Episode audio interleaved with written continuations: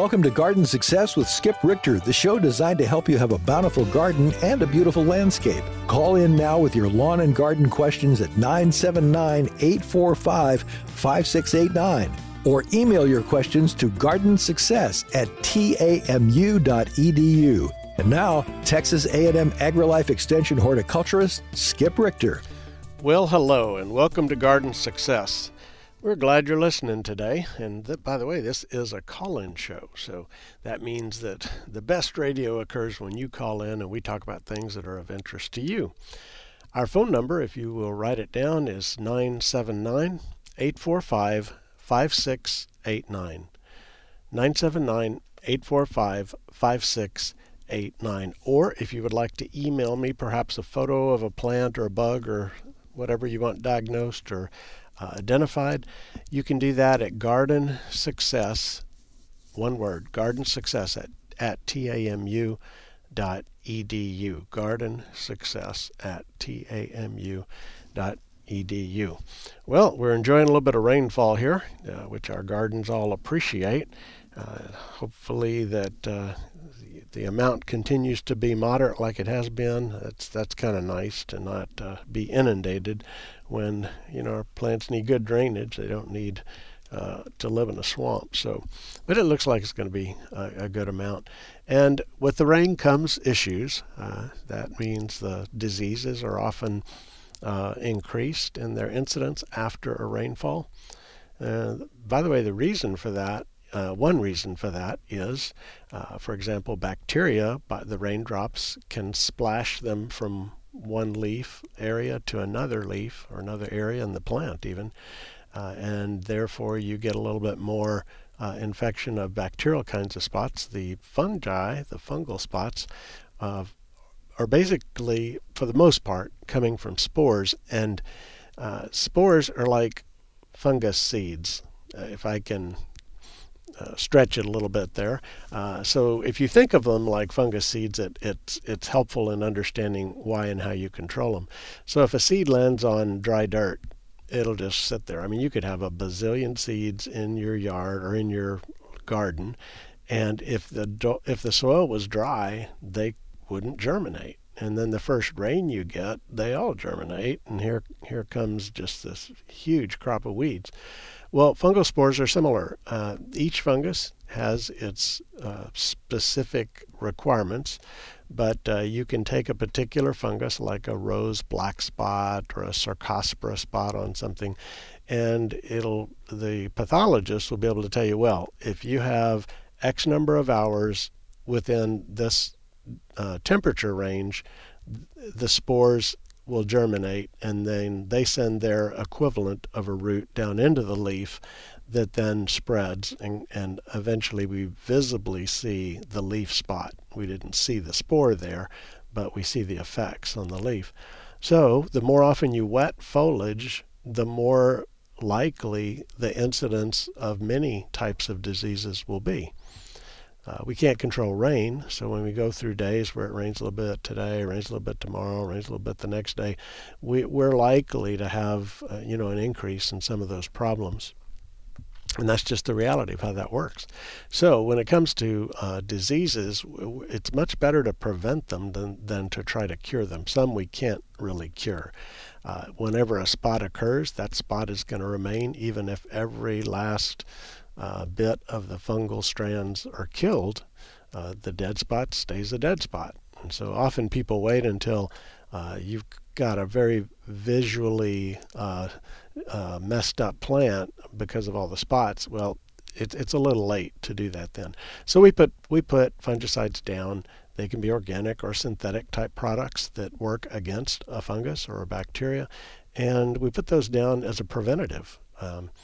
If you're dealing with a plant that is prone to diseases, when we come out of a rain event and that the foliage is dried off a little bit, then that would be a good time to put a fungicide down just to shut down whatever might get started. So if you've got a red tip photinia or a Indian hawthorn, that's much more prevalent here, those are prone to Entomosporium leaf spot. And so wherever they are crowded and the air circulation isn't good. Wherever they are wet frequently, maybe you got a pop-up sprinkler that's wetting the foliage every time it waters the bed. You want to get away from that and move toward a drip irrigation. And when it does rain, just go ahead and follow that with a spray to prevent the problem.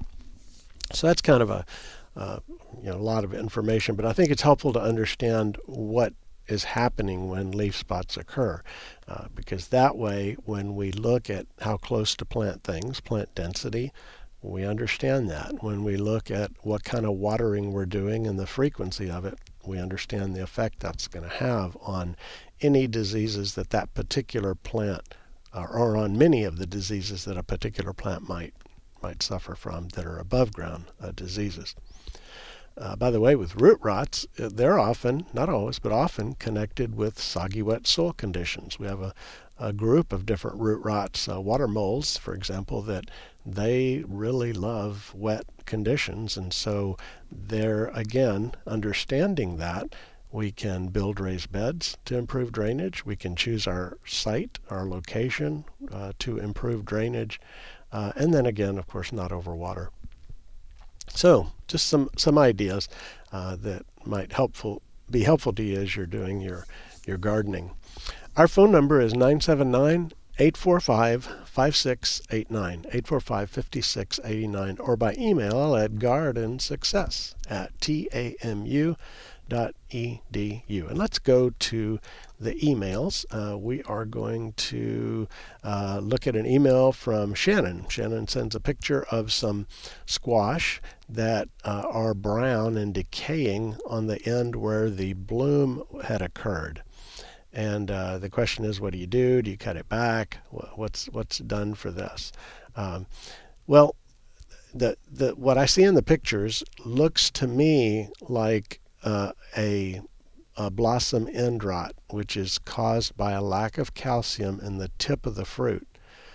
The calcium may be adequate in the soil, but when we have wide fluctuations from wet to dry, especially with our tomatoes, we can see a lot of the blossom end rot. And there are calcium sprays that you can put on, but really it's just have good quality amended soil in a raised bed where you can keep the soil more evenly moist, and you will have much less of the blossom end rot. One other thing that it could be, but in the pattern of where it's occurring and everything, I don't think that's this, but some of you who have yellow squash, zucchini for example, you will see a little whiskery fungus form around the fruit, little gray-black whiskery material sticking way out from the fruit itself. It's not just something on the surface. And that is another fungal disease that, again, is promoted by wet conditions. It happens to be called choanophora root rot, if I'm pronouncing that correctly. And so we can spray to prevent that, but I think with squash, number one, if you're in control of foliage wetting, then don't wet the foliage, wet the soil surface like drip irrigation would do. Secondly, whenever you see one where that's starting, just pick it. It'll never amount to a squash, and get it out of there, because those whiskery materials are going to produce spores that would infect other squash on your plant. So that would be called sanitation. We're getting the disease, or at least most of the disease that we can, out of the area. And so that's how we, sort of like you have a little quarantine going on there in your squash patch. You're making sure that you try to get anything that's in there out. So those are two common things. Shannon, I think blossom end rot, though, is the one you're dealing with. And the rest of you guys listening that have a little vegetable garden, I wouldn't be surprised if you see a little bit of that other one that I mentioned going on. Our phone number is 979-845-5689, 845-5689, or by email gardensuccess@tamu.edu. William sent me a picture of a Swiss chard leaf, and there are large areas of the leaf that have just turned tan. They're dead. It's almost they're irregular in their shape, but they're just completely dead. And the question was, you know, could that be from water drying on the leaf and burning it? Well, I'm going to address that one first. Chances are no. Now, I have seen occasions where the water quality was so poor, leaves could be affected, but that is extremely unlikely, and I don't think that's the problem. As far as water on the leaf burning it, sometimes you'll hear, and this is one of many garden myths, but you'll hear that drops of water left on the leaf, when the sun comes out, they act like little magnifying glasses, and they direct the sun's energy into a pinpoint. Didn't you ever burn fire ants with your magnifying glass when you were a kid, or set a little piece of wood on fire or something? You know what I'm talking about. Well, that's not true. That doesn't happen with water on the leaf. It just doesn't. Think about it this way. It rains all the time. It rains all over Texas from time to time. We would be inundated with burned leaves everywhere if that sunlight focusing idea was true. It's based on something that makes sense, but that's not what happens, and that is not in this case what's going on the leaf. I think it's probably a bacterial disease. Bacteria have a different appearance in general than fungal spots. They start off with kind of a water soaked. So have you ever, let's see, one way to do it, like if you put a lettuce leaf in the freezer and you freeze it and then you take it out and let it thaw out. Initially, you know, it's green, but it gets this kind of grayish, brownish, water soaked look, in which case it's basically going to all turn to mush and die because the freezing does that. And so bacterial infections can cause a similar appearance initially, but then those areas dry out, and we see usually irregular spots, sometimes angular spots on bacteria because they tend not to cross over the veins of the leaf. So that would be another thing to look for. My guess is this is a bacteria. It doesn't match any other symptoms, so hopefully that will be helpful for you there. William. I want to talk about some things going on around town. You know, the activities and the opportunities for learning that occur in the spring are so nice. For example, on Saturday, May 13th, that is this Saturday, the Post Oak chapter of the Native Plant Society of Texas is going to have their plant sale, or a plant sale. It's from 9 a.m. to noon, or until things sell out. That is at Lick Creek Park, which is on Rock Prairie to the east of Highway 6.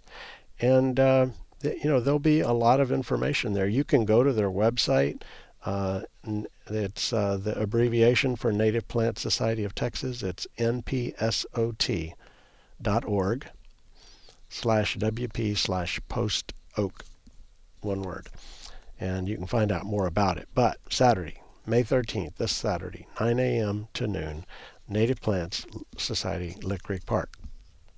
Also on Saturday at Lick Creek Park, there is a bird day, and that is a chance to celebrate the International Migratory Bird Day with a hike through Lick Creek Park's trails. You can explore the Brazos Valley's native and migrating species there. And so that is this Saturday from 10 to 1. So I guess you could go buy native plants, and then I got about an hour to shop, which should be sufficient, and then go over and do the birthday thing while you're out there. Next Saturday, by the way, just looking a little further forward, the Clara Mounce Library, which is on 26th Street, East 26th Street in Bryan, has their Learning at the Library series. And so next Saturday, the 20th, from 10 a.m. to 11 a.m., Donna Murray, one of our Brazos County Master Gardeners, is going to share her talent for creating floral masterpieces from bits and pieces around the garden. The talk is called Bouquets for Every Day. And so I think you will enjoy this because, you know, you've got all these things in the garden. We often think of, well, to make a flower arrangement, you have to buy flowers somewhere and then put them together. Well, we have flowers in our gardens, and we have material in the garden that is really nice in an arrangement. And sometimes we can get really creative and make beautiful arrangements. So using materials from the cut flower garden that you may have or be planning on planting, from flower beds, vegetable beds, untidy edges of the yard, and even roadside ditches, you can find amazing opportunities or amazing materials that really combine well into a container. So that's Saturday, May 20th, next Saturday, learning at the library, Clara Mounce Library, 10 a.m., It's a free class too, by the way, open to the public. But I would suggest you get there a little early, because this is really a cool opportunity to learn to do a little design yourself. Also, on Saturday, May 20th, a week from this Saturday, is the In the Dirt with Master Gardeners lecture at the Gardens on Campus. The Gardens on Campus is partnered with us in AgriLife Extension and Master Gardeners to provide several talks, I believe 5 talks this spring, and this is the last of them. It's Saturday, May 20th, and it'll be on plant pollinators from 10 a.m. to 11:30 at the Gardens in that little open facility in the center of the Gardens. You know, it's a little building that they can open the doors on. It's a great place for education too, by the way. So our Master Gardener, Molly Harris, will be doing that talk. Molly is very, very knowledgeable about pollinators and using pollinators in the garden, or attracting pollinators to the garden. And so Saturday, May 20th, 10 a.m. Don't be late. Be there, and that will be good. Now, the Gardens has a parking and transportation web page. Basically, there's some lots where you can park on the weekends without fear of being hauled away or given a ticket. And so you just have to go to calendar.tamu.edu/agrilife/day. If you go to the Gardens website too, you can find their connection there to parking for the Gardens. So that'll direct you to where to park. So just make sure and get there a little early so you have time to park and walk over to the Gardens. So in the garden clubs and societies, they've got some really active clubs here in the Brazos Valley. On tomorrow, that's Friday, May 12th, the A&M Garden Club meets at 9:30 at Peace Lutheran Church, which is on Rio Grande, where it comes into the 2018 or the bypass around the west side of town. This is in South College Station. So they're having a potluck luncheon in their meeting. They'll install their officers, and guests are welcome. You can go to AM Garden Club, not an and, just amgardenclub.com, and find out more about their meetings that you might be interested in. Before I keep going here, if you're interested, give us a call, 979-845-5689, or by email, gardensuccess@tamu.edu. Now, you may not be aware of the fact that also here on KAMU FM 90.9 on Wednesdays at 7:42 a.m. That is a very specific time, very interesting, 7:42 a.m. Jennifer Nations, the Water Resource Coordinator with the City of College Station, you probably heard her on the show from time to time. She's providing information about potable water, such as the best practices and procedures, safety tips, a lot of information directly from the water department. And that is here on KAMU FM 90.9 on Wednesday, 7:42 a.m. Don't forget, we have our farmers markets here in the Bryan College Station area. The Brazos Valley Farmers Market is on Saturdays down in Bryan at the intersection of Main and 21st Street. So as you head north of the downtown area in Bryan on Main Street, you come to that, and it's open on Saturdays from 8 to noon. And they have all kinds of products there. Quite a few vendors that show up for that. Sometimes there's live music, usually a food truck or two there. And so that, if you want more information, Brazos Valley Farmers Market, all one word, brazosvalleyfarmersmarket.com for that. Now, the South Brazos County Farmers Market is occurs 2 different times. On Tuesdays, it's from noon to 5 p.m., and on Fridays, it's from noon to 5 p.m. the same location, which is the corner of University and Glen Haven. So the way I like to describe it is you're heading out University Drive toward the bypass. It's the last street before you get to the bypass on the right-hand side. You just turn down there, and you'll see them out on the right before you get about a block in. And they have all kinds of things that you would expect to have at a farmer's market. Then there's Farm Fridays from 10 a.m. to 2 p.m. at FM on FM 974, which we call Tabor Road, and they do have a wide variety of different things at that farmers market as well. So basically, you have a lot of opportunities to support our local farmers and to provide good fresh food for you as well. So we're looking at Saturdays 8 to 12, Tuesdays noon to 5, Fridays noon to 5, and then on Fridays from 10 to 2. Lots of good opportunities there. If you've never been out to the demonstration idea gardens, that's the gardens at our old extension office location that the Master Gardeners built and take care of. And that's at our Brazos County Master Gardeners. And so you can see the gardens that they still tend to there. You can learn all kinds about things like earth-kind landscaping and just see beautiful gardens and a lot of different kinds of plants, including some trees. There's a little arboretum with a few trees that have been planted over the years there that would also be helpful. So that's kind of any time you want to go. Occasionally we have an open garden day, and I'll tell you when we're coming up on those. What that amounts to, it's just an opportunity to kind of get to visit with Master Gardeners. They're often out there on Saturdays working, not all the time, but often. And so you can go out and just ask them questions. That way, if you see a plant and you're wondering what it is, they can tell you about it. I think it's a good idea, good opportunity there. Well, you're listening to Garden Success, and I'm your host, Skip Richter, and our phone number is 979-845-5689, 845-5689.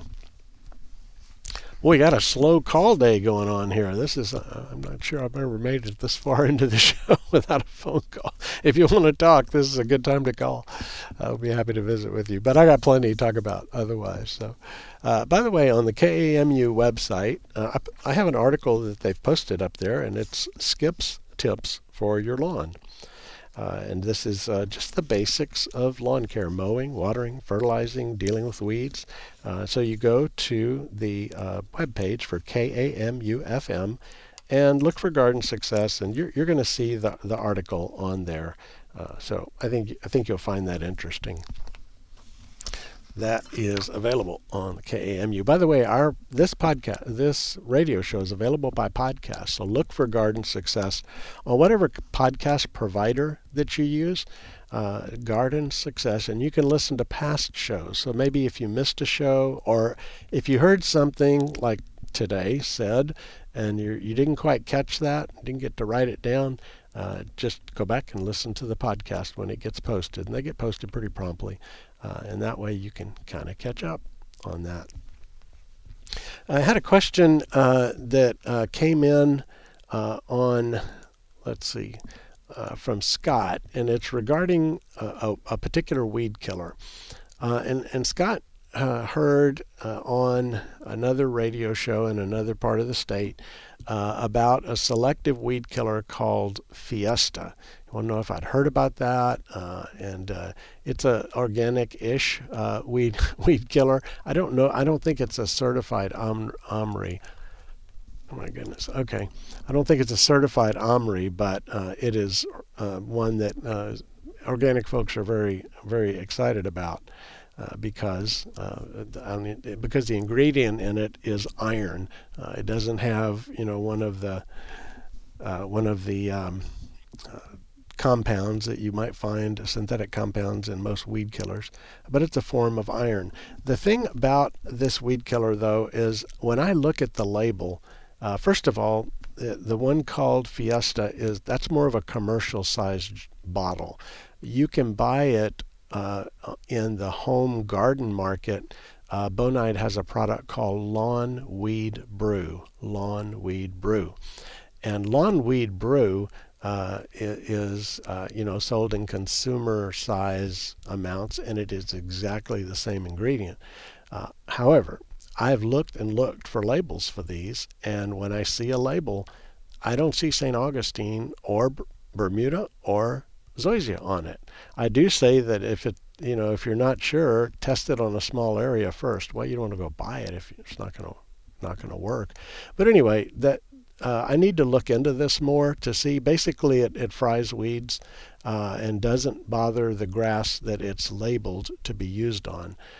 So that you can use it in cool weather. Warm weather, once we get up to about, oh, let's see, mid-80s or higher, you want to probably be careful on that, because it can also burn desirable plants when it's getting that warm. But I'm gonna look into that a little bit more. I just can't believe that in looking at the labels, they don't list. Here are the long grasses you can use it on.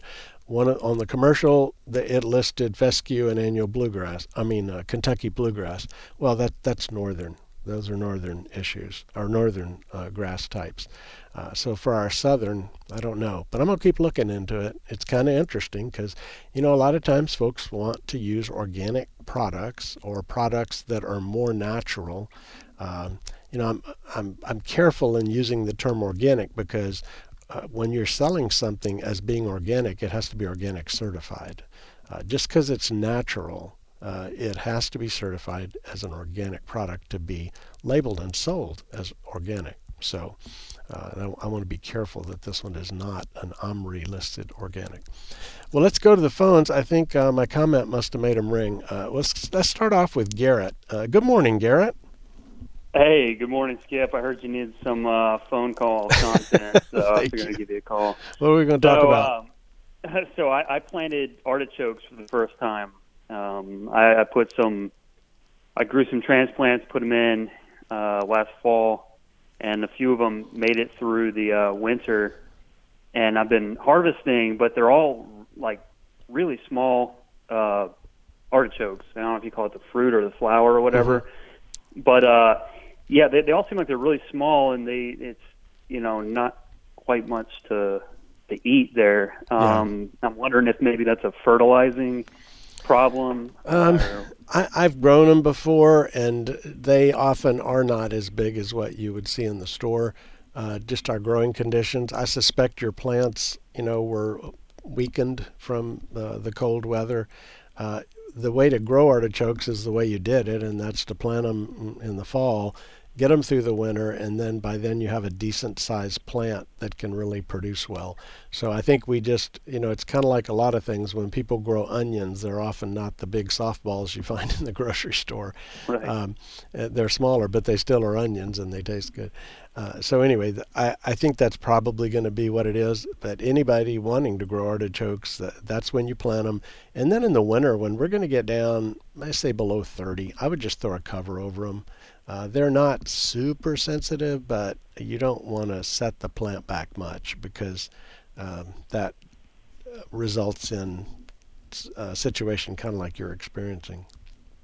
Okay, that's probably what it was. I had them covered for one of those cold snaps, but I honestly thought they all died, and so I just didn't cover them up for some of the other ones. So yeah, it sounds like they were weakened. I also grew cardoon, which I'm trying to figure out what to do with it. But I read that you can blanch cardoon like you would like celery at some point. Yes. You know, you wrap like paper around it. Do you know if that's like something you have to do, or is that sort of just to get a good look? No, it is cooked. It's not eaten raw to my knowledge, but it's the petioles of the leaves of cardoon. And for those other folks listening, cardoon and artichoke look a lot alike if you haven't got them side by side to compare. Sometimes from a distance, I'll see a plant and wonder, is that an artichoke or a cardoon way over there? Okay, yeah, I guess I used the wrong term. What I mean is like covering up the plant so that the stalks turn, like they don't get exposed to light. What I read, it was some publication where they said put paper around it. I don't know if that's anything you've heard of. I haven't heard that, but that would work. Other things are blanched to a degree. The cauliflower, we tie the leaves up over it so the sun doesn't turn it a kind of tan color, yellowy, off-white color, and blanched. The leeks are typically hilled up with soil, which means they have a longer white section at the bottom and before the green starts. And so you can do that. You could do that with cardoon as well. You might check something, though. Do a Google search on cardoon. There are some people that are sensitive to it, and I mean, it's not a life and death, but at least I don't think it is, but I would check that first, because that's one of the caveats with cardoon. Not everybody is, but some people could be. Okay, yeah, I'll check that. I know that I think Jerusalem artichoke is like that as well. So okay, okay, sounds good. Yeah, so I'll manage my expectations, I guess, and then cover them up in the winter. All right, sounds good. Hey, thanks for the call, Garrett. Right. Thanks. Our phone number is 979-845-5689, and we're going to go now to Stacy. Hello, Stacy. Hi, Skip. Got an Anna apple tree. I kind of called you on it a little while ago. It is loaded with Anna apples, but this is the first year I've really gotten a decent amount of apples on it, but I'm trying to figure out when to harvest them. And how do I know if they're right? Some of them have a red blotch on them, some of them are totally green. Yeah. But I also don't want them to go bad because they didn't spray them or anything. Right now they look great, but I know with all this whole humid weather that's usually when they kind of go downhill as far as fruit quality. Yeah. And if I could pull them early or... You may have to just sample some. You know, as it's looking like maybe this is okay, just sample one and see what it is. The problem in our area with apples is we don't have those cool, crisp nights and warm days like you would find up in the drier parts of Washington State where a lot of apples are grown, places like that. And so our apples just don't color up as well as they do up there. So, but well, I've tried a couple, and like the really green ones are kind of really underripe, and then the red blush ones taste a little bit more like an apple, but I don't see the green ones changing at all. I'm like, yeah. Okay.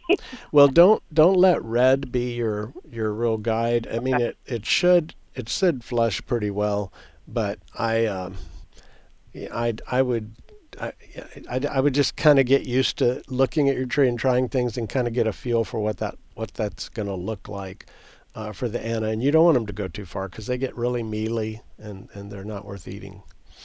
Yeah, no, definitely. But yeah, they're small because I didn't thin them out because I was afraid like I'd thin them out and a hailstorm would come and take out the ones I didn't thin out. Yeah. So, there's quite a few. A lot of them are really small. I think I'll probably make them jam or something or applesauce at this point out of some of them. All right. Well, good luck. And then I have one more question if you don't. I have some sunflowers and they're getting like little pinholes, and I'm assuming it's a bug of some sort on the petals. Don't know what causes that. I haven't really seen anything on them. But a pinhole on the petal. Something's eating the petals. But I'm not. It's probably a tiny beetle.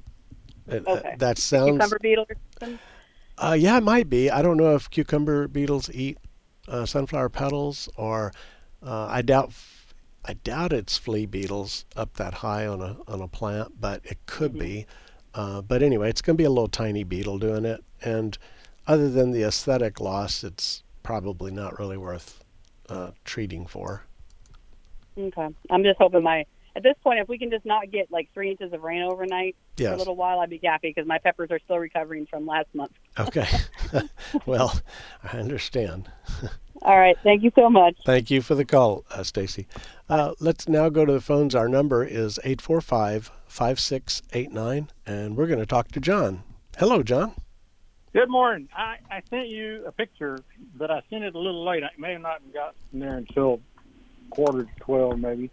But it's a couple of tomatoes that I just found this morning that they're brown on the bottom, and I don't know. I mean, they're in an area where there's probably 20 tomato plants, maybe more. And these are the only two that I found that have that condition. Is that? Do you have any idea what's causing that? The tomato fruit is brown on the bottom. I think that's blossom end rot. That's what it sounds like. That it's a disease. I was mentioning a little bit earlier, but it's a disease caused by a lack of calcium reaching the tip of the fruit, and the cells die and collapse there, and that starts the brown, and then the rot moves on in to take it further into the tomato. But it's usually, in most gardens that have been fertilized, tended for a while, it's usually not a lack of calcium, but the flow of the calcium through the plant as we go from wet to dry conditions, that erratic change seems to make it a lot worse. I've also noticed it's worse early, and I don't know if it's because the plants are young and they don't have as extensive of a root system as they would a little later, but often the first fruits of the season have a problem, and then the plant just seems to straighten out. Well, it was interesting to me because there are so many tomato plants in this area, in this part of the garden, that I was surprised that it happened, and there were two different species of tomatoes. They weren't the same. Okay. Tomato. So, but I carefully looked, and I couldn't find any others that had that. Okay. But maybe that's true. It could have been a water problem. Yeah, usually for a tomato, there are not a lot of things that just rot our tomatoes. We have the insect issues they deal with, and we have the leaf diseases and soil-borne diseases and whatnot, but I think especially because it's on the blossom end, that's what you're dealing with. Okay, well, nothing to do but just to make sure the water's steady. Yeah, try to keep it even. And if you have had a soil test recently, check it out. If you haven't, you might want to have one done and just see. It's possible that you may need to add, some calcium to the soil. I don't think that's going to be the case, but I certainly don't know until we have a soil test. Well, I don't think that's the problem, because all of these containers they're in the bags that I make the soil up every year, so I don't have to worry about nematodes or anything else. And so I think there's fertilizer and everything in this mix, so I think it's a water problem, like you say. Okay. Well, I'd give it a shot at that. Sounds like you got some happy birds there in the background. Oh, yeah. The squirrels could talk. You'd hear a lot of toys, too. But, okay, well, thank you, Skip. I think that's the problem. And I'll just keep an eye on and it could be that those two particular bags, the dripper may not have done something funny. And I'll have to look at it. Yeah, that's a possibility. Okay, well, thank you. All right, thank you, John. Appreciate the call. Our phone number, 979-845-5689, 845-5689, or by email at gardensuccess@tamu.edu. Gardensuccess@tamu.edu. Susan emails with a picture of a plant that as I look at it, it looks like it's a volunteer in the vegetable garden. It's the mystery plant, if you will. It looks a lot like sorrel. Now, there are some wild native types of sorrel and relatives of sorrel, and then there are sorrel that we grow in our garden.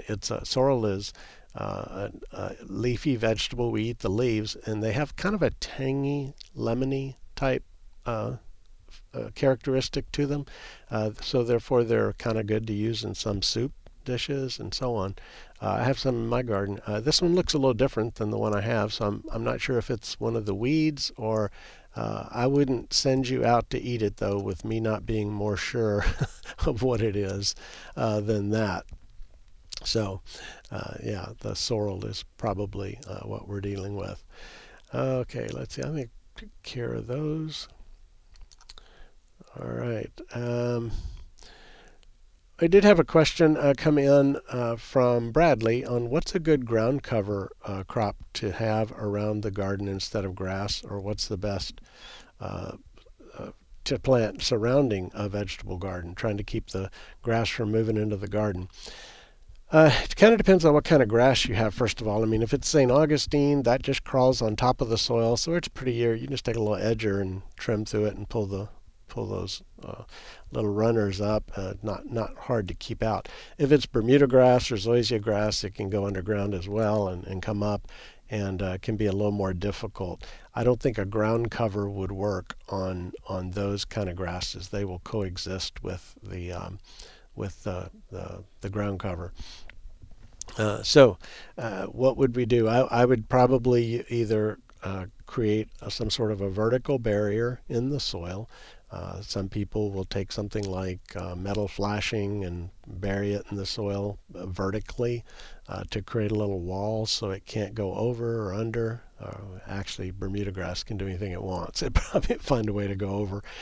But other than that, just kind of spraying to keep that edge trimmed a little bit would probably be your best bet for that, especially if it's a Bermuda grass. And there's different products available, different ingredients that will work against grasses. Some are more select for grasses and don't tend to hurt broadleaf plants. So that's kind of nice because you can get grass infestations out of broadleaf plants that way. They're not labeled for use in a vegetable garden though. So you would need to deal with it before it gets in. But from the best I can tell, I think that's what I would suggest for that. You know, gardening is it's a wonderfully fun hobby, and but one of the things I personally like about it is it's a challenge to keep up with. There's a lot of different kinds of things that can go on in the garden, and when you have you know, these challenges that come up, like here's a new disease, here's a new insect. Well, I didn't have this last year, but I had it the year before. It kind of keeps you on your toes, and that's why good gardening principles are so important. They help us avoid the majority of the issues we're dealing with. And when I say gardening, I mean I include lawns, I include flower beds, trees, shrubs, your vegetable garden, your herb garden. You see what I'm saying. And good solid principles help take care of that. And I get a lot of questions each year from folks that heard something from somebody, or someone, the relative in another town told them something, or the number one offender, social media, posted something, and so they're wanting to know, is that true? And oftentimes it's not. And because those kinds of things are not based on research-based information, evidence-based information. And those kind of stories, I won't call them wives' tales, it's more just claims and stories, they get, you know, spread just because sometimes they have a portion of them that are true, and sometimes it's because they worked once for somebody and therefore they think that now is going to always work. Maybe another one that's common that I see is it works in another part of the country, but it doesn't work here for various reasons. Just like you can't plant lilacs in Bryan College Station and have them grow, there are certain practices that might work somewhere else that are not going to work here, and vice versa, too, by the way. So that's why we depend on extension services like the AgriLife Extension Service here in Texas. You may not be aware of this, but each state has a land-grant university system, and the land-grant university system has research, it has teaching, it has education. Extension is the education. We basically take the university to the people. That used to be a motto of ours, because you know, what's learned at the university and other universities is then taken through the county extension agents and specialists to whatever communities across the state of Texas there are. And that's nice because you have good research-based information. You may go out, and you know, an example would be someone puts some product on a plant that used to always have problems, and now it doesn't have that problem this year, and then they think that is why. Well, correlation does not equal causation.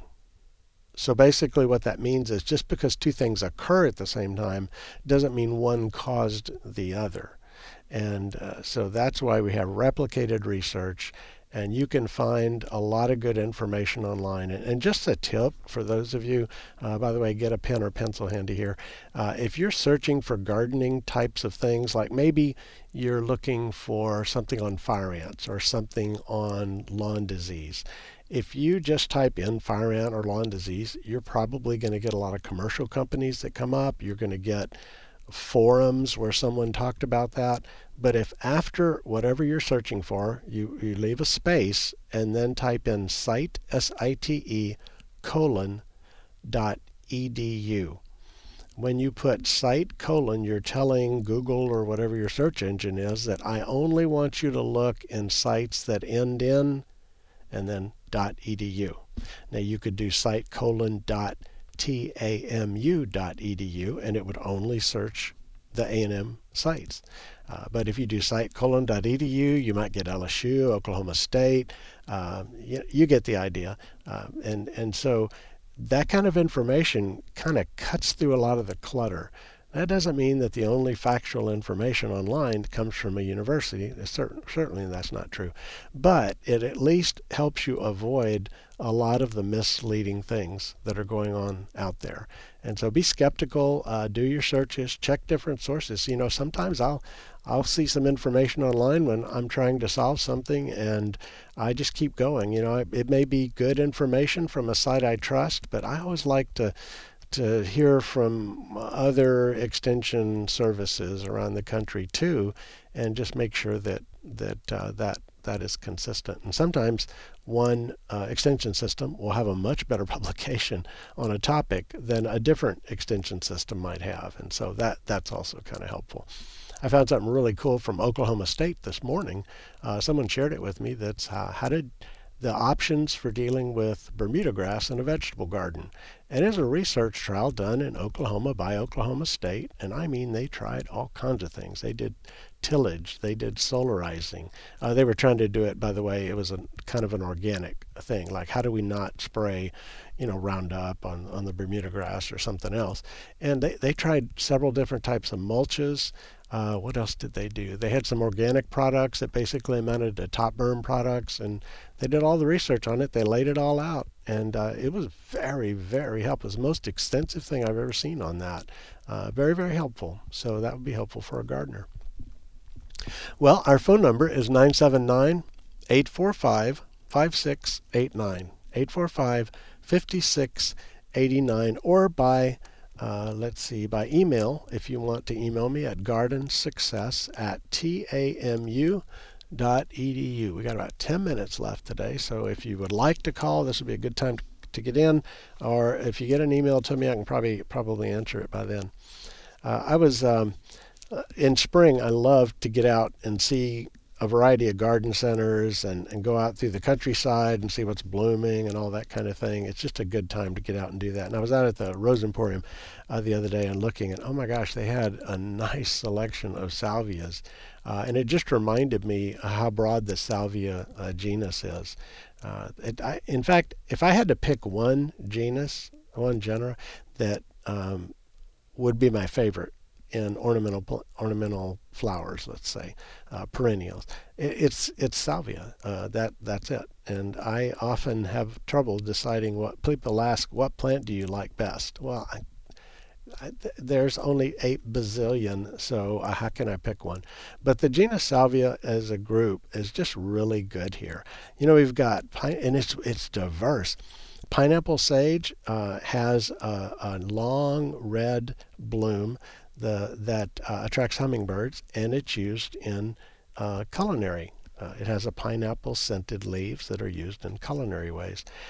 There are the native salvias, like let's see, oh gosh, just went blank on one.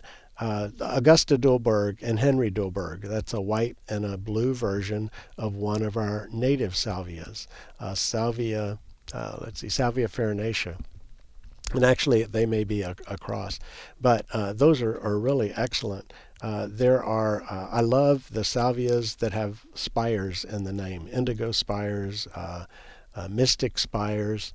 Those are really good, especially mystic spires, which is so confined. And then the fall blooming things like Salvia leucantha, which is Mexican bush sage that blooms in the fall. So beautiful. So salvias are a really good one. If you don't have salvias in your landscape, you ought to add a few. Let's go to the phones, and we're going to talk to Margaret. Hello, Margaret. Hi, Skip. How can I have 4 Natchez white crepe myrtles that were probably 2 or 3 years old to begin with, and they were planted 4 years ago in February 2018. They have done well, but these four are not leafing out. And they were healthy as far as I knew at the end of the season. I have another one that is in more of a shaded area. These get all morning sun. And is there any comment that you could make? You know, I have seen a lot of that this year. And the only thing I can think of is the December freeze we had. Now, crepe myrtles are hardy for Bryan College Station. We are not near the edge of their hardiness line, but when we have mild growing conditions and plants don't prepare for winter, we call that hardening off. They don't prepare for winter adequately, and then we have a hard freeze, a significant freeze, we can get plant damage because a plant that would have been hardy had it hardened off was caught off guard. And I think that's what's going on with them. There's not a disease or an insect of crepe myrtle that would cause the kind of dieback that I'm seeing around town. Not every crepe myrtle at all, but some here and there. Right, yeah. I drove by one the other day and the whole top was dead and it was resprouting from the bottom. That's about the worst case I've seen. But it has to be that cold because for it to randomly being occurring all over the area, it's just not, and that's not crepe myrtle bark scale doing that. It wouldn't, and a lot of these don't have the black sooty mold on them anyway. So I think that's it. In such case now, as if they do start sprouting out from wherever that is, maybe down on the plant, maybe it's only 2 feet from the end of the shoots that it's died back 2 feet. Wherever it dies back to, just go ahead and cut it off there. Get the dead out because, of course, it's not going to come back to life. And if you lose the whole top, then on the base, you can select one shoot to be your trunk to reform that plant. Or if you want a multi-stemmed crepe, which is the normal form that people prune them to, you can select several of those, just not too many, probably 3 to 5 at the most coming out of the ground, and just recreate that plant. And they have a great root system because it didn't get frozen, so the new growth should be pretty vigorous coming out. Okay, so mine are 4, or I have maybe one that has 5 branches or roots because we bought them that way. And then, so you're saying that if I find that all of them are dead, I could, even with the 4, cut it up high and cut all the dead on top off? Right. Is that what? Right. Well, here's what I'm saying. When new growth appears, the plant is telling you where to prune. So if, let's say on one of the trunks, there's growth appearing all the way out but the last 2 feet of that branch, then you cut it off right at the edge of living and dead. Okay, you remove the dead. If the whole thing is on the other extreme, dead all the way to the ground, then you just take that whole trunk out and you use one of the shoots that will come out of the base to replace it. It'll take time, but you do that. Yeah. But hopefully you're not dead all the way to the ground. That I've only seen that once driving around town. Well, it is trying to, little shoots, I didn't let the shoots get real big from the base. Okay. Well, thank you so much. Somebody had suggested hormones to spray on the top, which I did. Have you ever heard of that? No. Hormones to do what? What's the goal? I don't know. It said they needed hormones. This was a horticulturist. So I have done that once, and it did stimulate some, and it's the top where nothing was happening, and it has stimulated some, especially on one, a little more leafing out up in the top. I mean, these are probably, they're pruned up 5, 6 feet, sort of, and then that's where the branch is up high. So it's okay. Anyway. Well, Margaret, I don't believe what they told you is correct. And earlier I was talking about correlation and causation. It could be that when the hormones were sprayed on it, it was already about to come back out, and so it appeared that the hormones did that. That's my guess. I just don't know. Number one, I'd like to talk to the horticulturist, either trained or no, you don't have to. Either trained or self-proclaimed that said that, and ask him, what hormone are you talking about? And, because if you had coal damage, you know, hormones don't make dead come alive, and so yeah, I'm not following that, and I'll leave room that I could be wrong. There may be something I'm not aware of, but. In my brain, thinking horticulturally, scientifically, I'm not able to put that together. Yeah. Okay. Okay. Well, thank you so much. I appreciate it. All right. Thank you. Thank you for the call. I appreciate that. Well, we're to the end of the day. Just got a little time left, so probably not enough time for another call. So we're gonna call it there on the calls. That was interesting. I just want to remind you that in the vegetable garden, there's still plenty to be doing. You know, if you wanted to plant melons, this is a good time. That's cantaloupes, honeydews, watermelons, good time to do that. And it is prime time for planting okra, for planting southern peas like black-eyed peas, purple hulls, cream peas. It is a good time to plant sweet potatoes still, if you can find some around, still in the stores. Pumpkins and winter squashes can be planted now.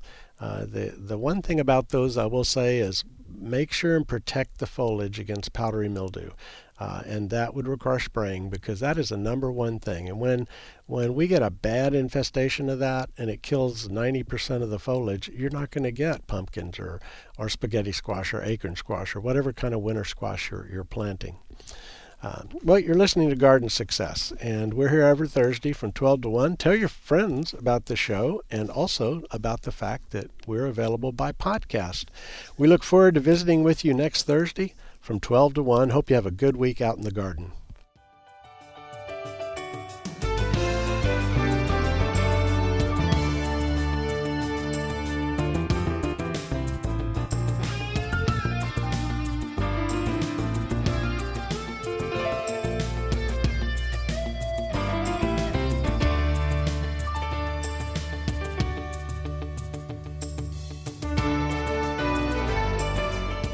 You've been listening to Garden Success with Texas A&M AgriLife Extension horticulturist Skip Richter. Join us again next week as Skip discusses your questions about gardening and landscaping in the Brazos Valley.